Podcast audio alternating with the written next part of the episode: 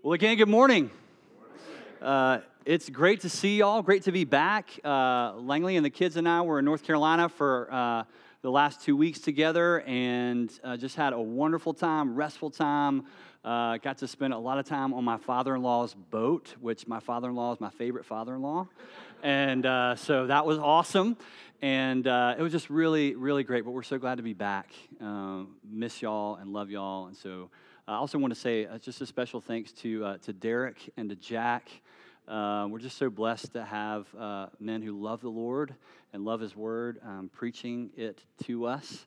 Uh, and so I just I want to say thank you uh, to, to, to, those of you who did that. And just grateful for our community. we are continuing in a series that we've been calling We Believe.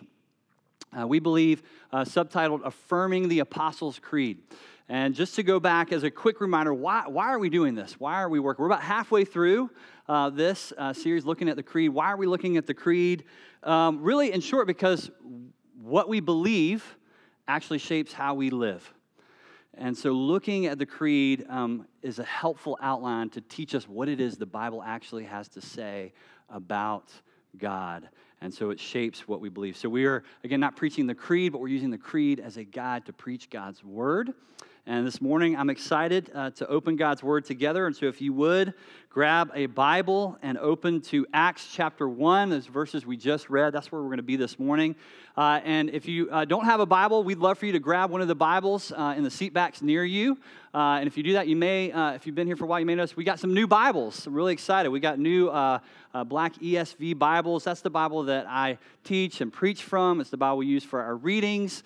And so on Friday, my kids wanted to make sure I mentioned that they were our Bible replacement team. And they did an awesome job. So, good job, kids, replacing the Bible. And uh, so, if you want to open your uh, new Bible, that new black ESV that's near you, you can open one up to Acts chapter 1. And I think it's on page 909, if that helps you out. So, um, as you're turning there, I just wanted to ask you a question. We're talking about the ascension uh, this morning. And, and, and, just thinking about the ascension, uh, I was curious, you know, just kind of prod your thinking. If the words uh, he ascended into heaven and is seated at the right hand of the Father. If that was not in the creed, I just want you to think about it. If it was not in the creed, uh, if it was left out, one, do you think he would have noticed? and two, does it matter? Would it really matter? And I ask that because um, I think when we think of Jesus and his life, right, we tend to think uh, big moments in Jesus' life, you know, like so his birth, Christmas, we think about his baptism with John the Baptist. We might think of his, his teachings and his miracles. We might think of Jesus' uh, death on the cross and his resurrection as we celebrated Easter. Um, and then we might think of Pentecost. We love Pentecost, celebrating the coming of the Holy Spirit and the birth of the church. Um, but I think we can miss the ascension. In fact, it, it might surprise you to know that just like there's Christmas and, uh, and Easter and Pentecost, there's actually a day set apart for Ascension Day. Uh, Ascension Day falls between Easter and Pentecost. And uh, it's just interesting to me that Ascension kind of fades to the background pretty quickly, I think, uh, in the modern church. And there's a few hymns written about it, there's a few books written about it, there's rare sermons on the ascension. And so I think, given the fact that it's in the creed, right, just should draw our attention to the fact okay, this is essential. This is important for us to know and understand what the ascension actually is and why it is essential to our faith as followers of Jesus. So this morning, I want us to look at the ascension, and we're going to start in Acts chapter 1.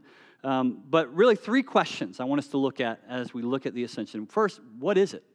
What actually is the ascension? Two, what does the ascension mean? What's the significance of it? And then three, why does the ascension matter for us as followers of Jesus? So we're going to look at those three questions. So the first, what is the ascension? Maybe you don't know what the ascension actually is. You'd be in good company. So let's look and ask, what is the ascension actually? And we just read what it is, right? So as we look in Acts chapter 1, or if you wanted to turn to Mark chapter 16, or if you want to look in Luke chapter 24, there are explicit descriptions of what is called the ascension. And I would encourage you to do that this week. Take your Bible, look at Mark 16, look at Luke 24, look at this chapter in Acts. But if you really wanted to drill down on what it is. Acts chapter 1, verse 9. So if you want to look there, this is what it says. And when Jesus had said these things, as they were looking on, that's the disciples, he was lifted up, and a cloud took him out of their sight. Right? That's the ascension. That's the moment, the event. Here in Acts 1, what we're getting is this glimpse of Jesus' final moments after the resurrection. Some 40 days after he had risen from the dead, he is taken up into heaven in front of his closest followers. So we get this glimpse of this dramatic final moment. And so, in short, if you're saying, well, what is the ascension? The ascension is Jesus returning to heaven. That's what we're talking about when we use that word Jesus returning to heaven. Uh, repeatedly, it says in all these descriptions in Mark and Luke and Acts, it says that he went into heaven. Now, what's interesting is just to think about okay, well, what, what does that actually mean? Right? Like, what, to me, okay, that's pretty clear. That's what the ascension is, but a lot of questions come up for me around okay, what are we actually talking about just took place when we talk about the ascension? And so I, I just want to uh, kind of address, I think, three things that are happening with the ascension. And the first is this that Jesus in the ascension is being exalted. Jesus in the ascension is being exalted.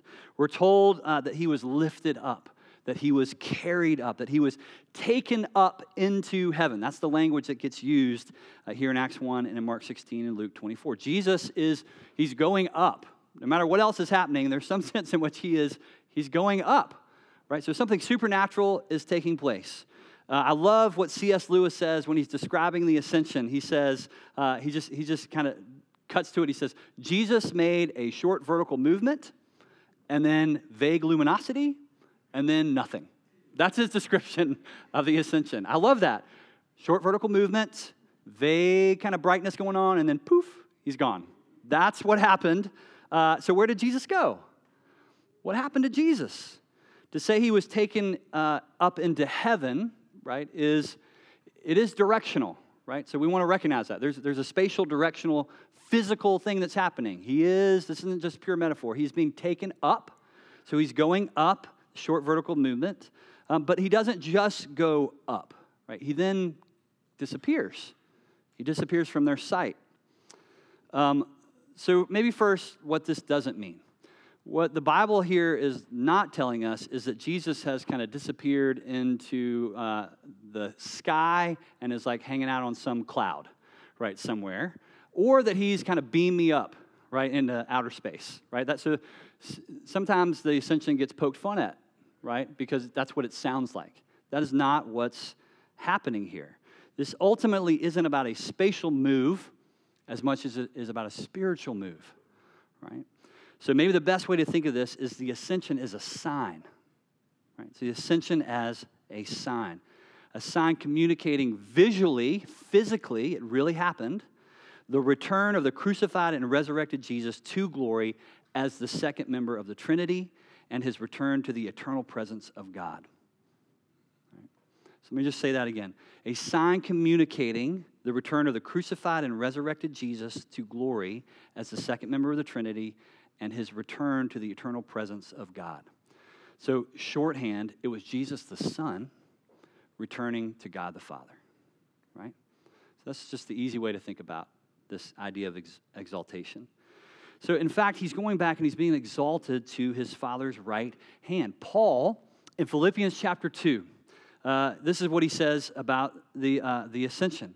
He says, Therefore, God has highly exalted Jesus and bestowed on him the name that is above every name, so that at the name of Jesus every knee should bow, in heaven and on earth and under the earth, and every tongue confess that Jesus Christ is Lord to the glory of God the Father. So Jesus is returning as the Son to the Father, but when he gets there, something really special happens. He gets to sit at the right hand of the Father, of God the Father. And when he sits at the right hand of the Father, it means he is given supreme authority over Everything, the cosmos, all of creation, all that is, is now under Jesus' feet, is what Paul is telling us.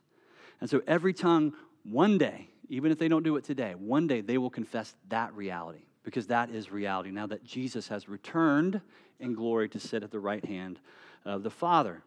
So when Jesus returns to the Father, he gets to sit at the right hand, which means he has supreme authority over everything. Everything that exists has now come under his reign as king. Right? So that's what's being talked about here. Jesus, in short, is being uh, ascended and being crowned king over all creation. That's what happens at the ascension. So that's the first thing. The second thing that happens in the ascension is that the Holy Spirit is given to the church. Right? We, we think of when we received it, Pentecost, which is amazing. But actually, there's a when Jesus goes up, the Spirit comes down. That's what Scripture teaches. And so it's this amazing miracle that takes place. Jesus repeatedly said to his disciples, and you see it here in Acts chapter 1. It says, The Holy Spirit, when I go, will come. The Holy Spirit, he said, would come upon them, will come upon you, my followers. In John 16, Jesus says, I tell you the truth, it's your advantage. Listen to this. It's your advantage, to your advantage, that when I go, the Spirit will come, that I go away, right? If I do not go away, the Helper cannot come to you, is what Jesus says. John 16, 7. So Jesus is saying, Look, I'm leaving you. And I, I think we, sometimes we think, man, if we just had the physical Jesus with us, it would be better. Jesus didn't think so. He actually said, It'll be better for you if I leave you. Now, that's hard. I think that's hard for us to believe, but it's what Jesus says. He says, Look, I'm going to always be with you. And in fact, this is better, it's just different. The Spirit is going to be with you. The ascension meant that Jesus' presence would no longer be constrained by physical time and place. No longer constrained through his ascension, his presence could be known by anyone and everyone throughout his creation. That's the miracle of the ascension and the coming of the Spirit. It's through the gift of the Holy Spirit. So that's why Jesus said for, for him to leave is better, because now the Spirit can come and Christ can live in us and we can live in Christ. So, we're going to talk more about the Holy Spirit uh, in a couple weeks. It's, he gets his own line in the creed, and so we're to we're to focus in on the Holy Spirit. But I, I, did want us to recognize that it's through the ascension, right, that the Holy Spirit uh, comes and we receive this great gift as the church. So, uh, so first, excuse me. So first, Jesus is exalted as King. Second, the Holy Spirit is given to the church, and then third, uh, what it means is our heavenly home is being prepared. This is a great promise in the ascension. Uh, in other words, it's saying the ascension is reminding us that we were made for life with God, now and for eternity. And Jesus' ascension communicates that and, even does more than that. Jesus is working on our behalf in the heavens to prepare a, a, future and eternal home for us with God forever. So Jesus comforted his disciples by telling them that when he had departed, he was going to go prepare a place for them. He said, In my Father's house there are many rooms. If it were not so, would I have told you that I go to prepare a place for you? So Jesus promises that's what he's doing. One day we will have the joy of living with God forever in his presence.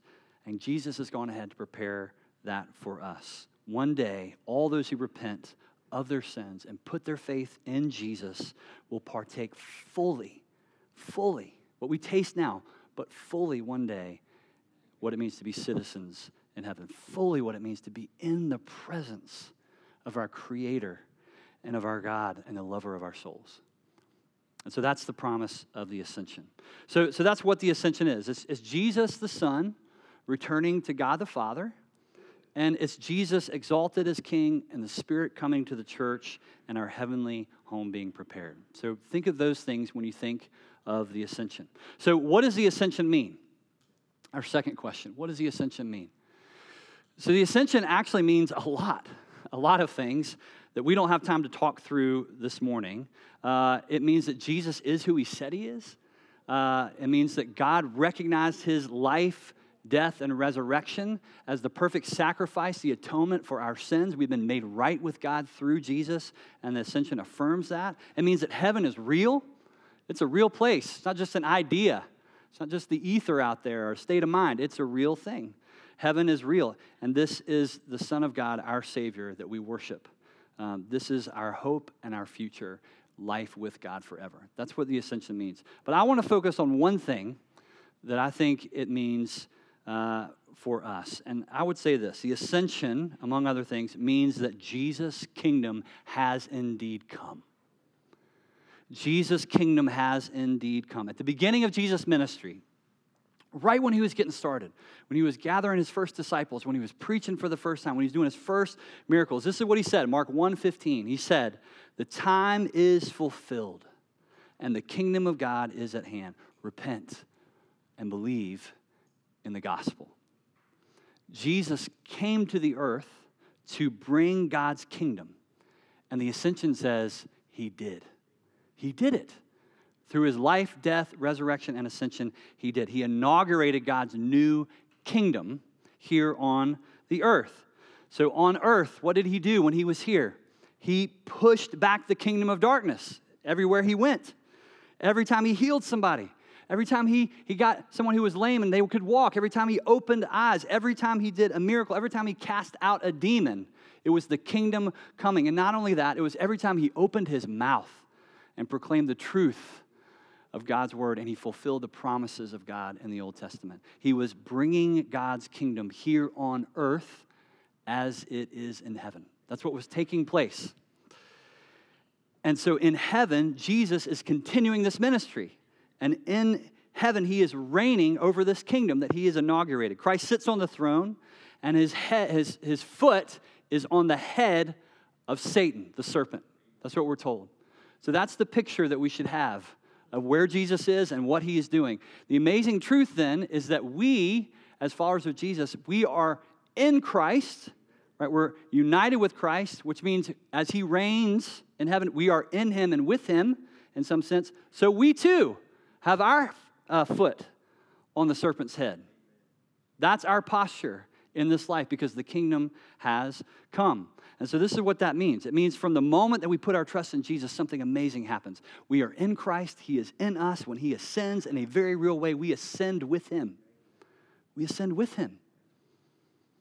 Paul writes in Ephesians 2 6 that God has raised us up. Let that sink in. God has raised us up with Jesus and seated us with Him in the heavenly places. I don't understand how that works. But that is what Scripture claims that we've been raised up and we sit with Him, we reign with Him. This is amazing. God has put all things under Jesus' authority, and we become His co heirs and we reign with Him. We aren't with Him physically in God's throne room, but in this age that Jesus has inaugurated in this life, we are in a very real way reigning with Jesus. Revelation 2 26, 27 says, In Christ we will have authority over the nations. It says in 1 Corinthians 6 3, we will judge angels. You see what's happening here? We are being raised up with Christ, not just into new life, but to reign with Him. He is sharing His authority with, with you and me. An authority to do what? Authority to do what? To contend against evil to contend against the spiritual forces of darkness, to do battle with sin in our lives, and to give us the power to destroy the strongholds of sin in our lives. He's given us authority. So here's what that means it means when you pray, Your will be done, Your kingdom come on earth as it is in seven, that in, in heaven, that is an ascension prayer. You are praying to the ascended Jesus who is on high and we co reign with and it's a declaration of the authority we have. Right? So next time we pray that together, your will, your kingdom, here on earth as it is in heaven, realize that. You are speaking in the authority of the ascended Jesus when you pray. It is a derived authority, but it is real authority, and we've been given it by the King Jesus. So one day Jesus' kingdom will come fully on this earth. Um, until then, we live in what is kind of shorthand called the already but not yet reality of the kingdom. We know that in this life, we still face difficult moments, we still face sin. Um, and Jesus has inaugurated his kingdom, but it hasn't come fully. And so, in this in between time, when he's come and when he'll return, we live in the already but not yet, but we live with his authority and under his authority. And so there can be dark days, but we don't lose hope because of the sight of the uh, ascension. We hold that before us. It's our hope. It declares that Jesus is king, that he reigns now, and that we reign with him, and that one day he will return and he will make all things new.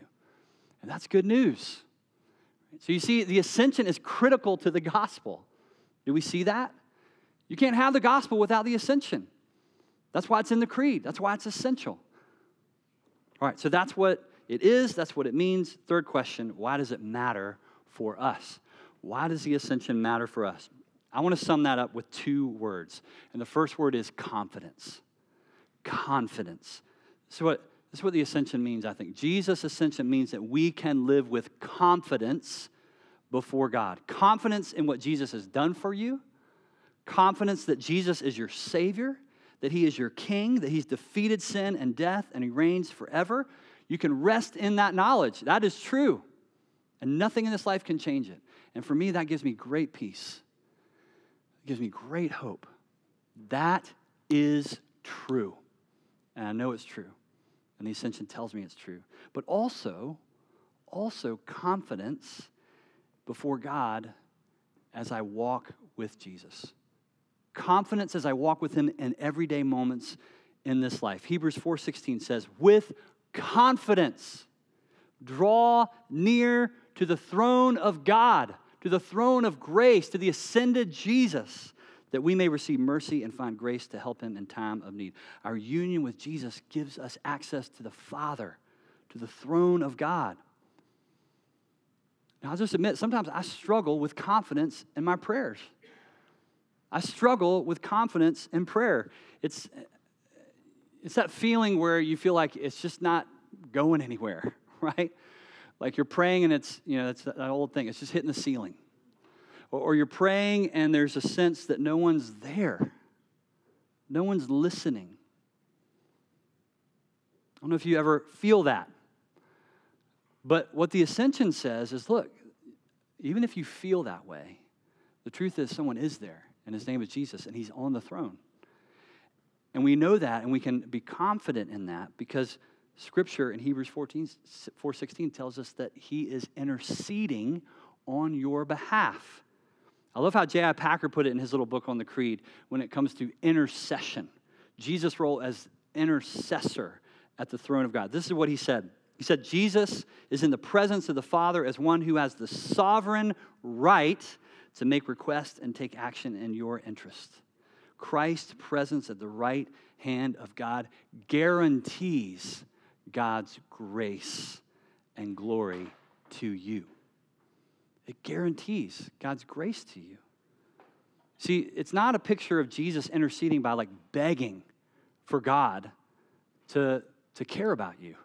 That's not what intercession is. So if that's what we've got in our head, we need to set that aside. It's Jesus representing you. No matter what you've done, no matter what you've done, no matter how weak or confused or what you're feeling or not feeling, Jesus is interceding for you. He is coming before the throne of God, and there is no condemnation in Christ Jesus. There's grace, there's forgiveness, there's there's Jesus there as an advocate for you because he loves you. And God loves when Jesus intercedes for us because he loves us. He's our heavenly Father. And so he welcomes us to come through Christ to him and ask for what we need. And so I just want to encourage you all kinds of things can impede our prayers. Sometimes it's guilt, sometimes it's shame, sometimes it's a misconception of God.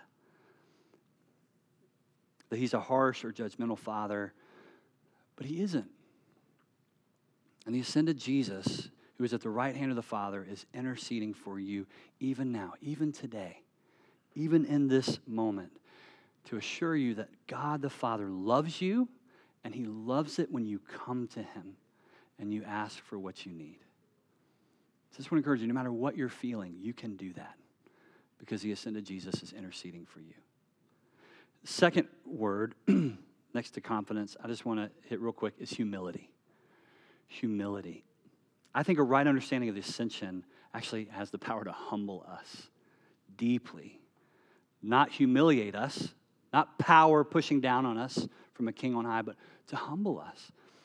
Uh, humility, you might say, is seeing who I am in light of who God is or who Jesus is. So you want to think about humility in that sense.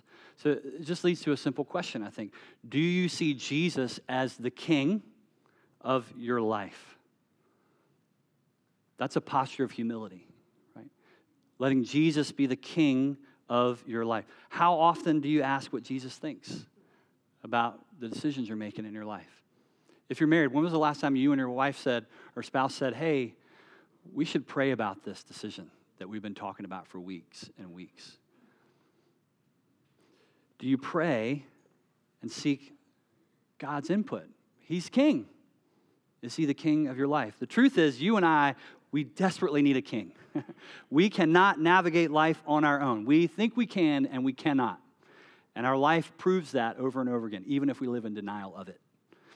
Right? So, knowing that we have a king and saying, I'm going to let you be king, will actually enable you to live in godly humility. Um, the problem is that we want to be king.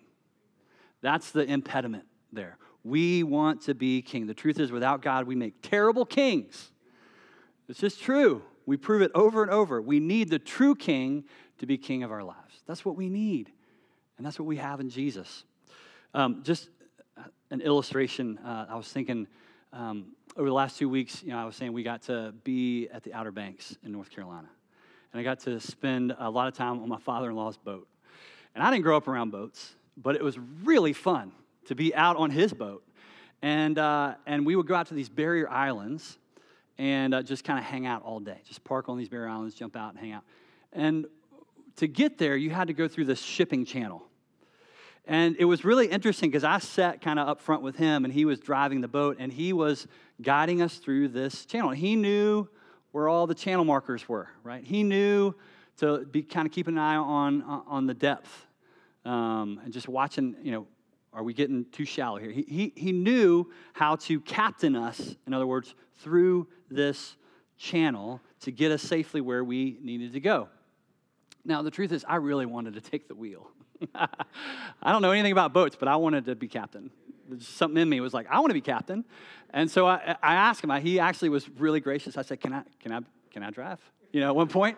And he, this was after watching him about 20 times, right, do this. And he was like, Yeah, he's like, Great. So I, I took the wheel, but he stood there right there with me. And he kind of said, Okay, red, right, return. Don't forget, you know, and like just go this way and you know, watch this other boat on your left. He, he just was there kind of guiding me, you know, and, and it, was, it was awesome. But I'm just going to say, if I had just taken the wheel and tried to do it on my own, we would have run aground. It just it was guaranteed, right? It would have happened. And, and I thought of that because I thought, um, I came across this uh, quote from this well uh, known poem called Invictus. Maybe you've read this poem before by William Ernest Henley. And at the end of this poem, this is what he says He says, It matters not how straight the gate, how charged with punishments the scroll. I am the master of my fate. I am the captain of my soul. Right? You've heard those words before. For the Christian, nothing could be further from the truth. Nothing could be further from the truth. And, I thought of my father in law, how he captained us through that channel. That's what God does, and that's what we need. We need a captain for our soul. We're not the captain. He lets us drive sometimes, but we're not the captain. And so I just thought, I thought of that because we need the king. And I want to ask you just this week, just to maybe take a few minutes and think, take stock, ask, who is the captain of my life? Who is the king of my life? Who's on the throne? Is it me or is it Jesus? And my guess is if you're like me and you're honest, sometimes it's me and sometimes it's Jesus. Maybe a lot of times it's me and sometimes it's Jesus. But what, what might be different if you gave more of your life to the kingship of Jesus and let the ascended Jesus reign and rule over your life? What might that look like? So, what does the ascension mean for us? Two words confidence and humility.